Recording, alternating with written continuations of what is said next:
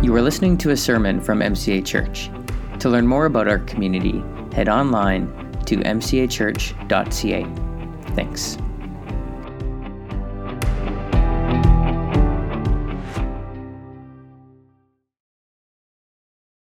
Well, good morning, everyone.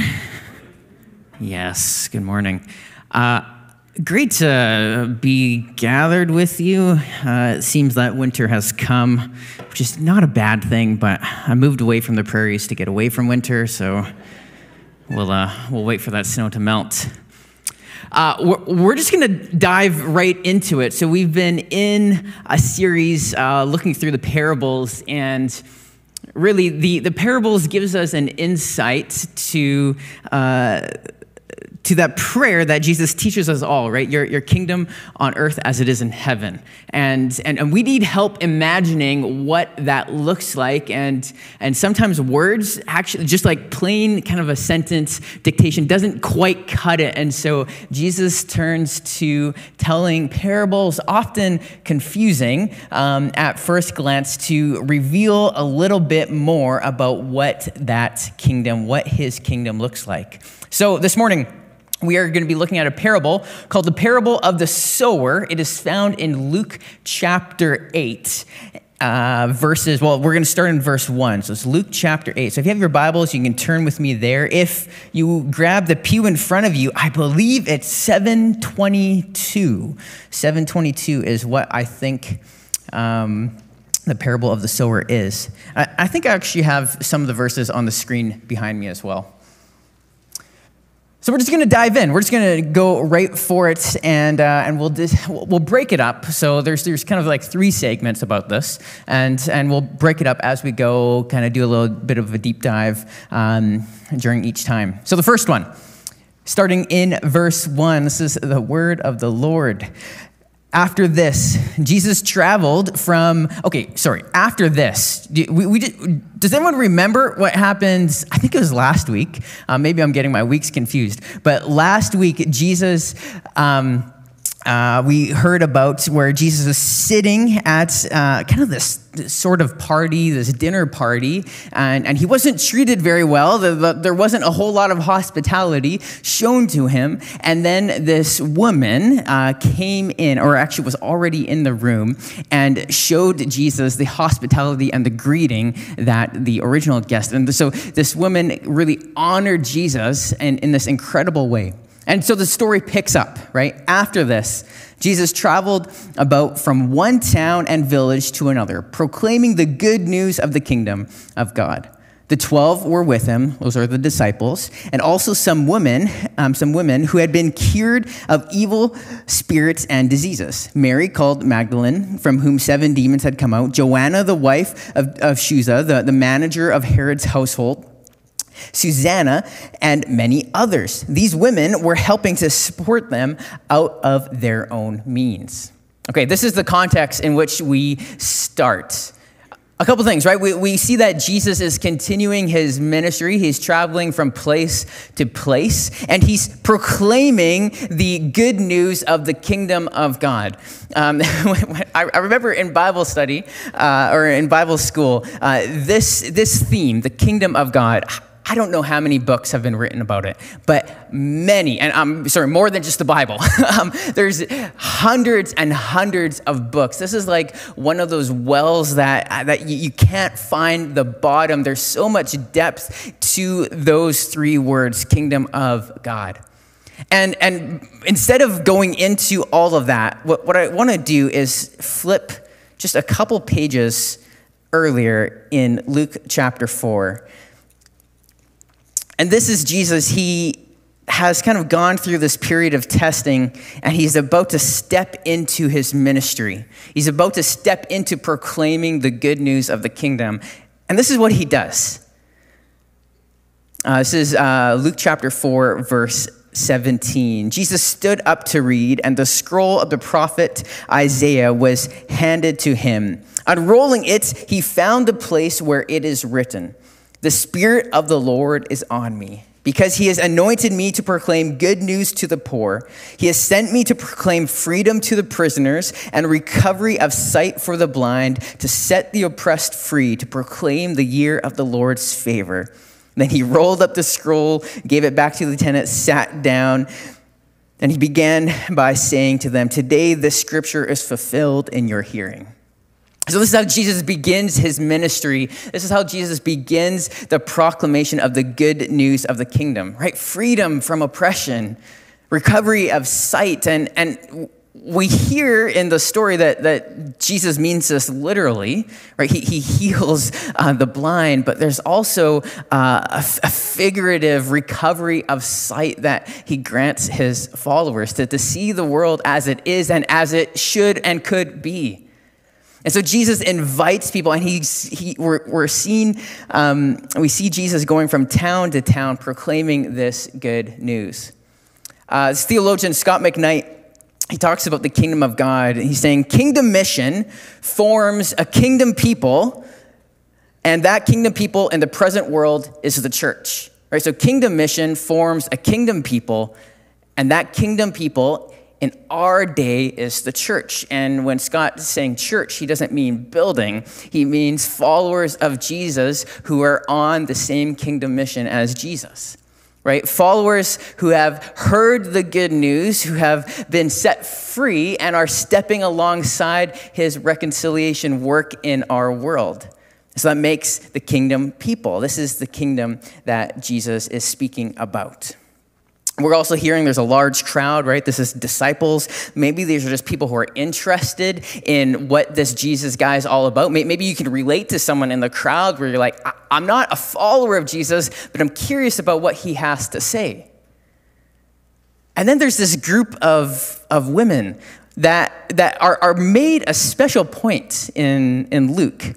They're a group of dedicated followers that have begun helping Jesus and, and supporting Jesus out of their own means. And, and we're told that some of them are, are women of like great means, and they're supporting Jesus um, and his followers, it looks like fiscally and, and through other ways. And it's like, that's, that's a very neat thing to highlight on. We'll, we'll come back to that. So, in this context, right, while a large crowd was gathering and people were coming to Jesus, this is verse 4, from town after town, Jesus told this parable. And here's the parable, um, as known as the parable of the sower, starting in verse 5. A farmer went out to sow his seed.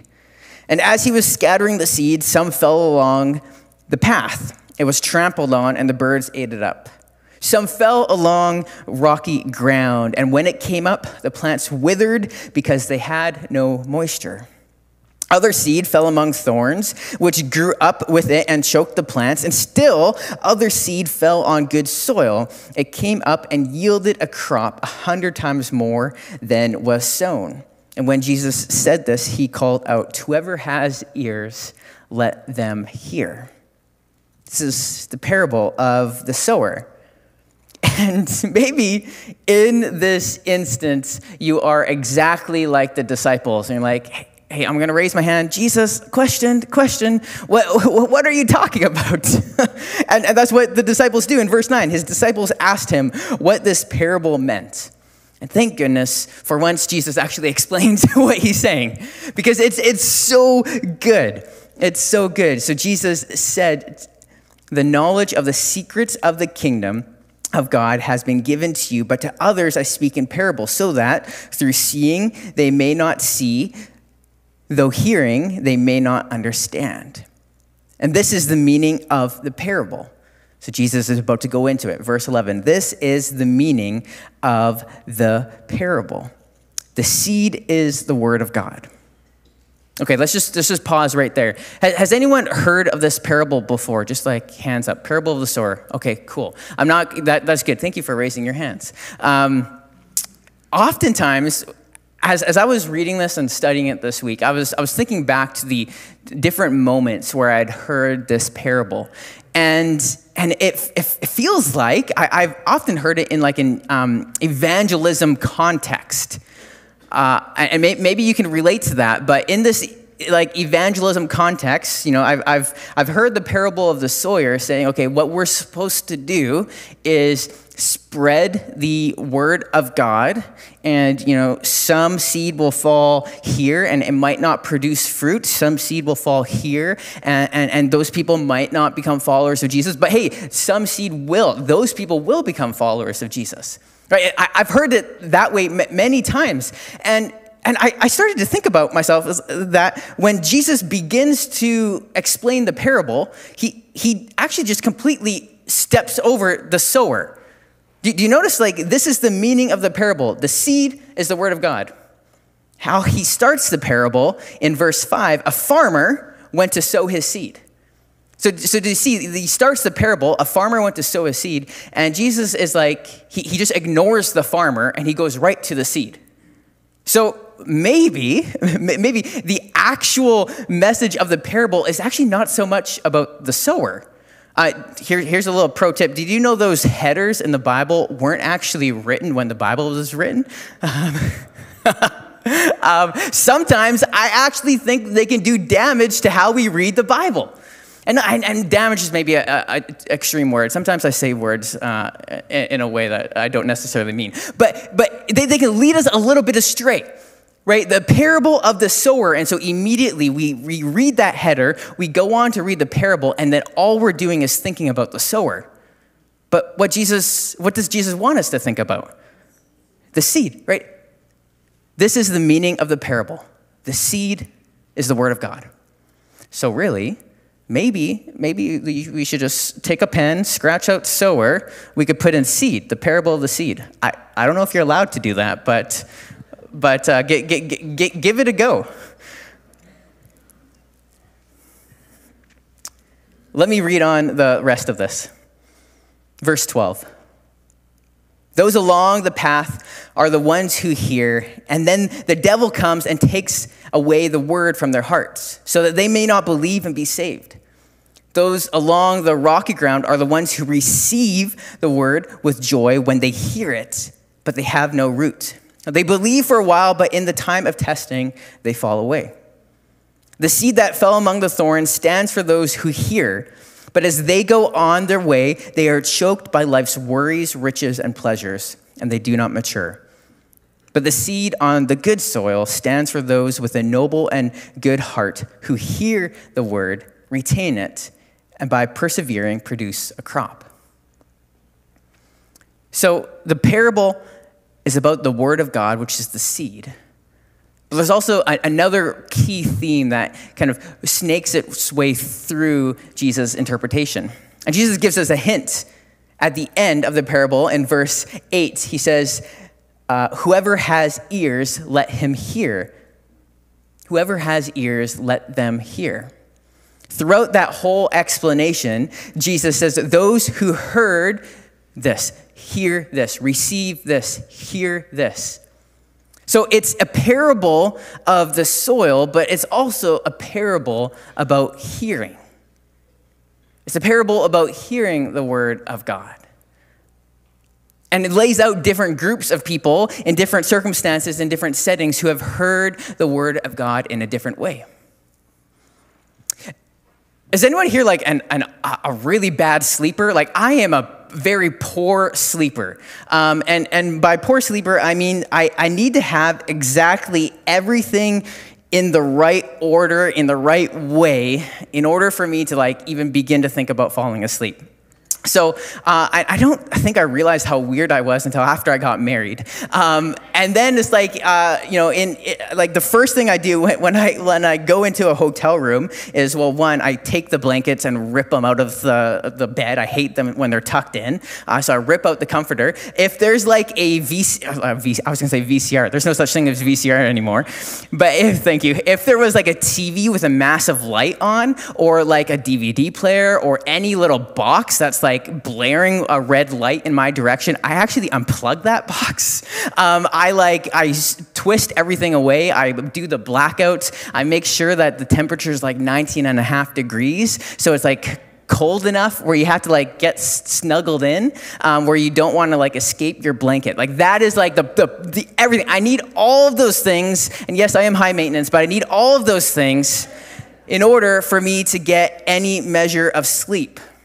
Maybe you're the same way. You need to create like a certain environment in order to get sleep. Or maybe you're like, you think of your morning routine and you have this incredible time of journaling and like um, worshiping Jesus, but there's like an environment you create. Right, you get your coffee, you get your Bible, your journal. Maybe you sit in your favorite chair. Um, your your kids are all sleeping. Um, wh- whatever it is, right? There's that environment in which you prepare yourself for what is to come. This is where the parable takes us. The parable is leading us into uh, examining four different possible environments, four di- different ways in which we can begin to hear the word of God, in which we can prepare to hear. And this is the parable of, of the soils, of the different areas, of the different types of soils in these different situations to prepare to hear the word of God.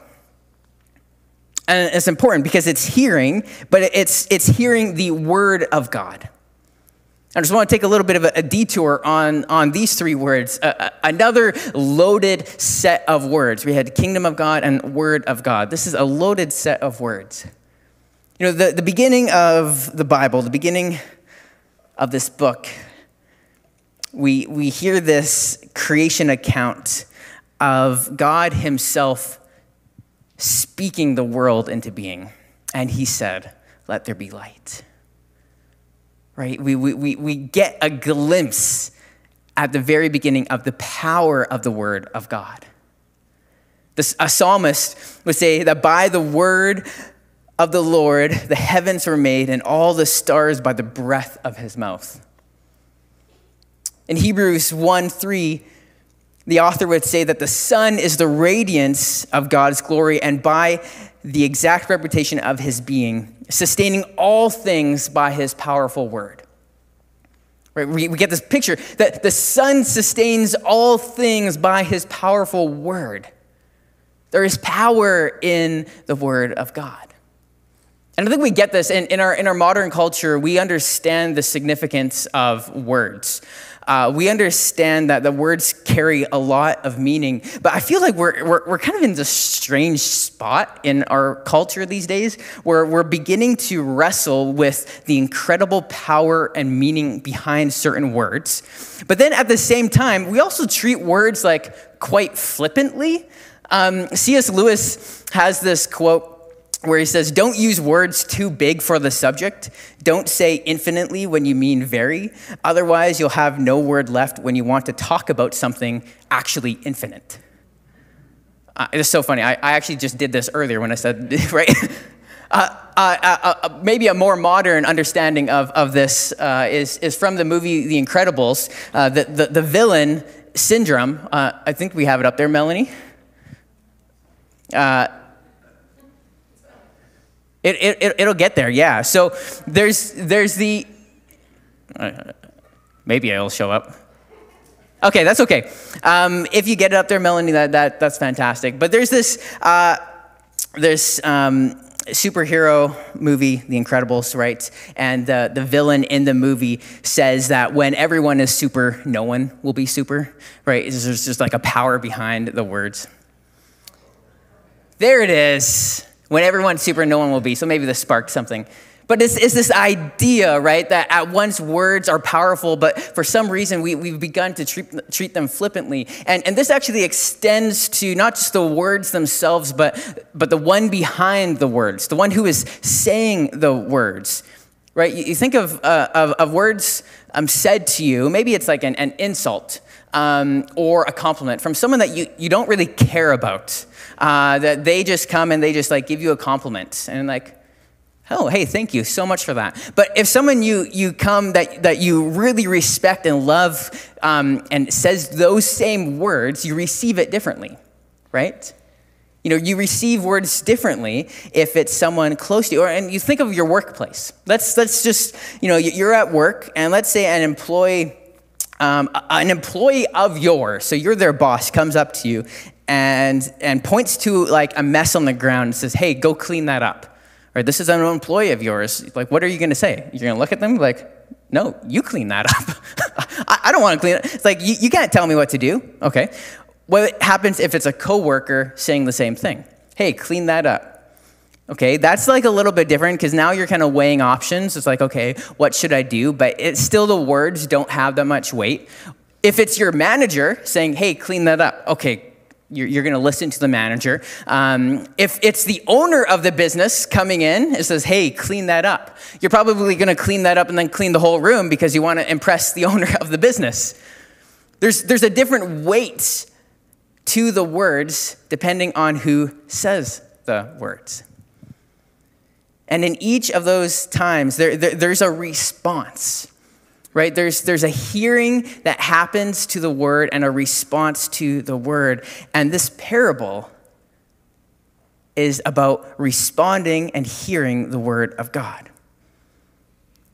And we'll see that there's multiple responses to the same good news. There's multiple responses to the same good news. And these are the four different environments in which we hear the word of God.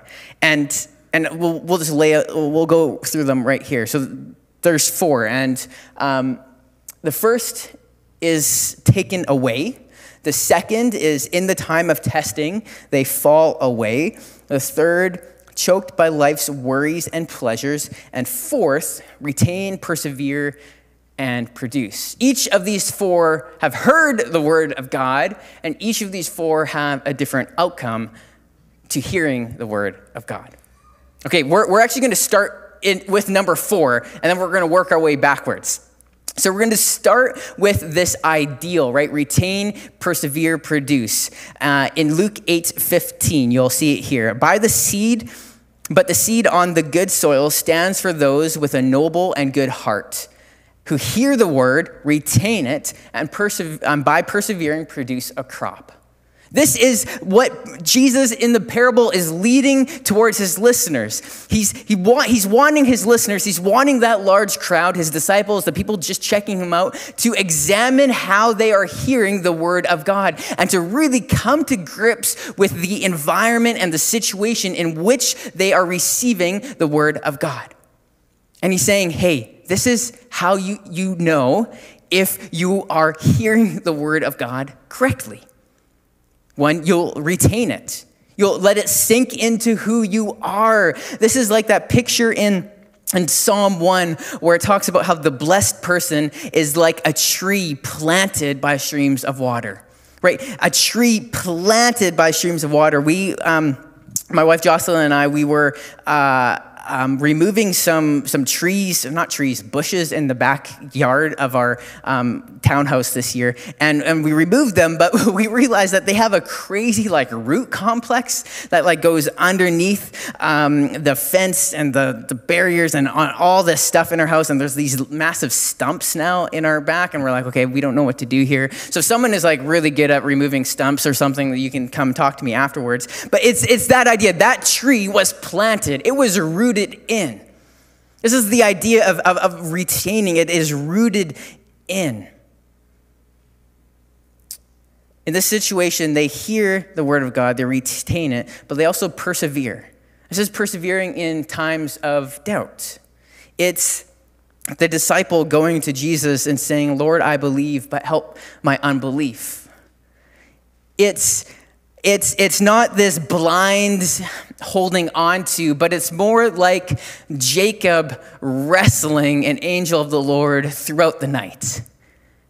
Right? About Jacob not letting go until he is blessed. He is struggling, he's in pain, but he's not going to let go of God until he is blessed. It's crying out in the desert. It's clinging to God in the valleys. It's hard work. It's deep work.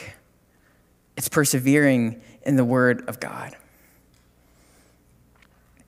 So they retain, they persevere, and they produce. You know, Psalm 1, it, it ends with the, you know, the, the person is like a tree planted by streams of water, which yields its fruit in season.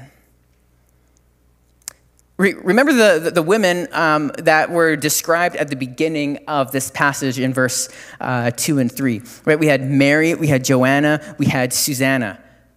These are all followers of Jesus who heard the word of God, who retained it deep in their beings, who persevered through struggles, and now have produced a fruit of salvation. Right? We, we see the fruit actually, right? They, they are helping out Jesus out of their own means. There's this very tangible change in their life. They've been set free from their oppression. They have walked into the flourishing um, life of Jesus and, and, and have started giving out of abundance because they have received out of the abundance of Jesus' grace. So we, we, we aim for this. This is like the ideal situation in which we hear the word of God.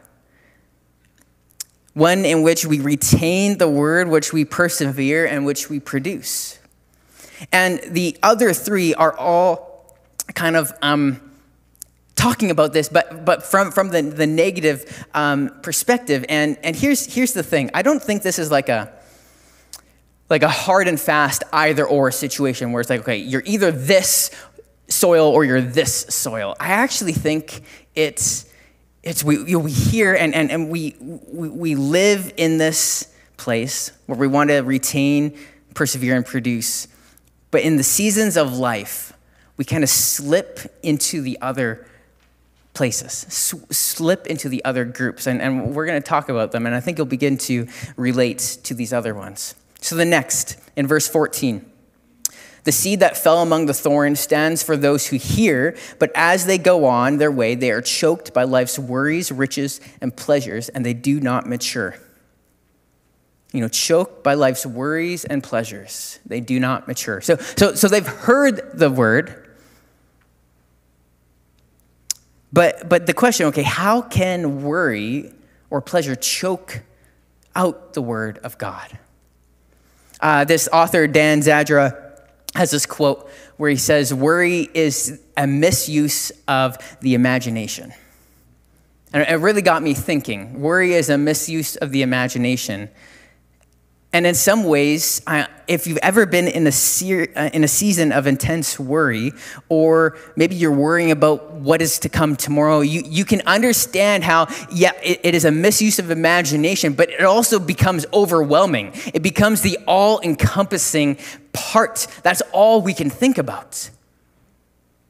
And it makes sense because if, if we're choked out by life's worries, if, if that is all of our imagination, what room is left to imagine what impact the Word of God can have in our lives and those around us?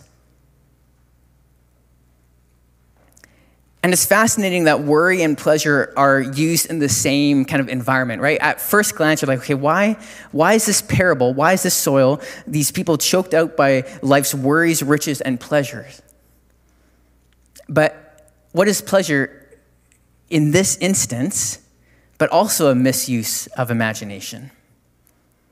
There's, there's nothing wrong about pleasure in itself, but when it becomes the all encompassing imagination, it also leaves no room for the kingdom of God. Jesus wants to give us a kingdom imagination. He wants to kind of enrapture our thoughts about what could be about the change that He has, not only for our lives, but for those around us, about that broken relationship that we have written off. And Jesus wants to capture our minds with, okay, hey, this is what reconciliation could look like. But if we're in a situation where we are wrapped up in life's worries, or on the other hand, wrapped up in life's pleasures, there's often no room to think, to, to, be, to be led in our imagination to something else becomes overwhelming, overcompensating. And, and you know, this, this idea, right, is, is, is, is so key. So choked by life's worries and pleasures. Next, in verse 13, those on the rocky ground are the ones who receive the uh, receive the word with joy when they hear it, but they have no root. They believe for a while, but in the time of testing, they fall away. So, in the time of testing, they fall away. Uh, you know, I'm going to talk about two different times of testing, just, just very, very, very briefly. The first, I believe, uh, one type of testing is when kind of a, a set of belief beliefs get challenged. And, I see this most often, right? Um, students coming out of high school, moving away from home into university for the first time. That is often where their, their, their beliefs are challenged. And I've seen many, many people in that situation who, instead of pressing into the Word of God, um, step away because they're just not quite sure what to do with that challenge. I had a friend um, who was a couple years younger than me who we had coffee uh, when during the middle of his first year of university, and he was like, "Brendan, like I don't know what to do with all these questions. Like I just have so many questions that have come up." And he was actually he was going to Bible school, but he just had so many questions that his faith was like shaken to the core. And I, I asked him, I was like, hey, like, have you tried to answer any of those questions? And he, he just like, no, no, I'm too scared. I'm too scared to ask those questions and to answer them. And I get it because I, I think sometimes we, we, we don't believe that this document, this set of books, you know, 2,000 years old, is quite as relevant today as it was back in Jesus' time. That, that when we ask Jesus the hard questions, we're, I think we're a little bit scared because if the answer is different than what I'm thinking, what's going to happen on the other side? But the reality is, there's no question too big for God. Right? God is not afraid of your questions. And so if you're here and you're in a questioning season, I pray that you, you ask those questions, you seek answers. God is not afraid of your questions. God is not afraid of your questions. And, and the second type of testing that I, I believe really can, can shake faith is, is you know, a testing of, of suffering. And it's like, where is God in you fill that in. Where is God right now? Where is God in my, you can fill that in. And I, am not going to spend much time speaking about this because there's so much to speak about. But there is this, uh, this song I was listening to, listen, um, written by Joshua Leventhal. I just want to want to quote these, these two lines from him. But my questions scream out in the void. I need your whisper to pierce through the noise. And I don't know how this works, how your pain collides, or your plan collides with pain. And my fear lives in those gaps. But there's one thing I know that you sustain everything.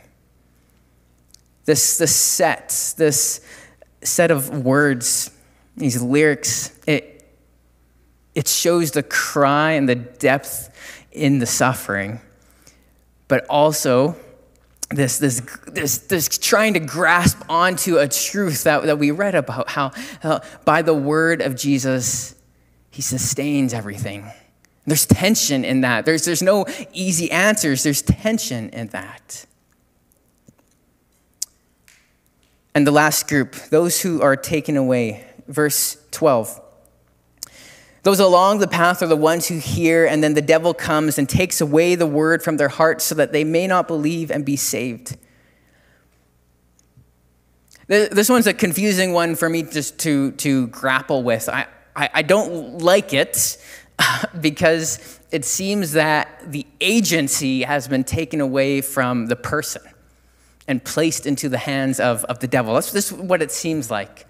And I think it's a reminder of, of, of a passage we hear elsewhere, right? In 1 Peter, um, Peter would say that be alert and of sober mind. Your enemy, the devil, prowls around like a roaring lion looking for someone to devour. Resist him, standing firm in the faith, because you know that the family of believers throughout the world is undergoing the same kind of sufferings. We hear these, these four these four groups, right? Those who are taken away. In the time of testing, they fall away. They're choked by life's worries and pleasures. and those who retain, persevere, and produce. The hearing environment matters, that the soil matters in how we hear the word of God, but the reality is it actually doesn't matter nearly as much as the word of God itself. Okay, so the soil matters, but the seed matters more word of God, right? We, we, we, we've dug into the word of God, but there's also another layer behind the power of the word of God, behind the truth of the word of God, which we hear about in John 1. In the beginning was the word, and the word was with God, and the word was God. He was with God in the beginning. Through him, all things were made. Without him, nothing was, was made that has been made. In him was life and the life was the light of all mankind. The light shines in the darkness, and the darkness cannot overcome it. So, the other layer behind Word of God is Jesus Himself, right? The Word of God, the fullest expression of God Himself. The seed, right? Jesus Himself, right? Just like, just like the parable talks about, about how those who are taken away by the devil. Jesus was in the desert, tempted by the devil, and withstood it and retained the promises of God. Just like in the parable, we hear about those who were tested and fell away, Jesus in the garden, right, withstood an ultimate measure of testing. But he didn't fall away. And just like those who were choked by life's worries on the cross, unlike those, right, Jesus on the cross denied himself all earthly pleasure and took upon the worries of the world upon himself. This is the one who has power to save. It's, it's, it's not you or I, actually, which is a relief. It is the power of the Word of God. It is Jesus himself that produces the crop in our lives. It's Jesus himself that helps us retain the promises of God, helps us persevere, and helps us produce. It's Jesus.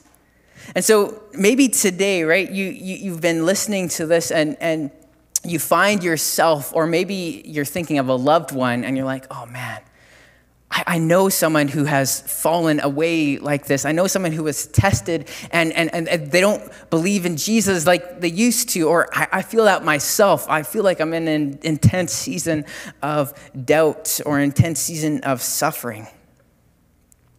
I, I want you to be reminded not only of the power of God, of the Word of God, but the love of the Word of God right? The one who would leave the 99 to save the one. The one who gives up his life for you and I, the, the sinner.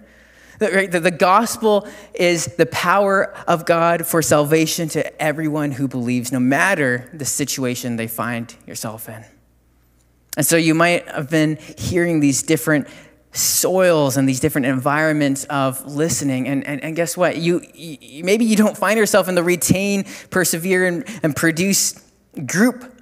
Guess what? The, the, the way that we can encounter Jesus and produce the crop and life giving um, life giving work of Jesus in our life isn't by pulling up our bootstraps and just trying really hard to build a perfect environment so that we can get there. No, it's by turning our attention and our faith to Jesus.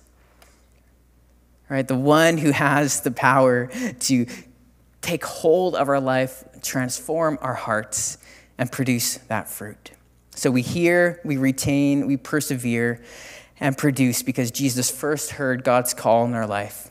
He retained, held on to it, and he persevered to the end and produced a crop of salvation that he freely shares with all of us.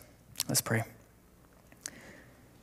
God, we thank you for who you are. We thank you for your word. And Jesus, we thank you for you that you invite us into um, just a fullness of life that, that I don't think we, we can quite imagine. So, Jesus, give us a renewed imagination.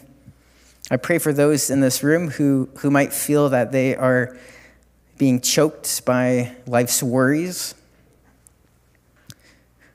Jesus, give them your peace. Give them room to imagine to imagine your life, Jesus.